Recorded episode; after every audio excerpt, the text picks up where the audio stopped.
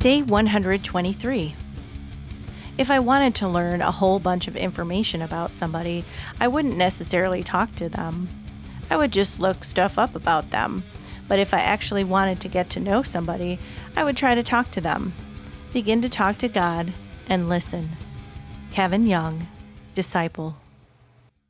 When you pray, don't be like the hypocrites who love to pray publicly on street corners and in the synagogues where everyone can see them. I tell you the truth, that is all the reward they will ever get. But when you pray, go away by yourself, shut the door behind you, pray to your Father in private. And then your Father, who sees everything, will reward you. When you pray, don't babble on and on as the Gentiles do. They think their prayers are answered merely by repeating their words again and again. Don't be like them, for your Father knows exactly what you need before you even ask Him. Matthew 6 5 through 8. When I was about six years old, I spent the night at my grandparents' home.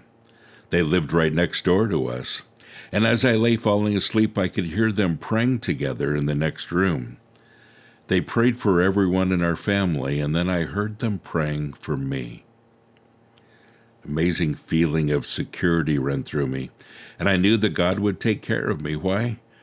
Because my grandparents asked Him to. I grew up watching people pray.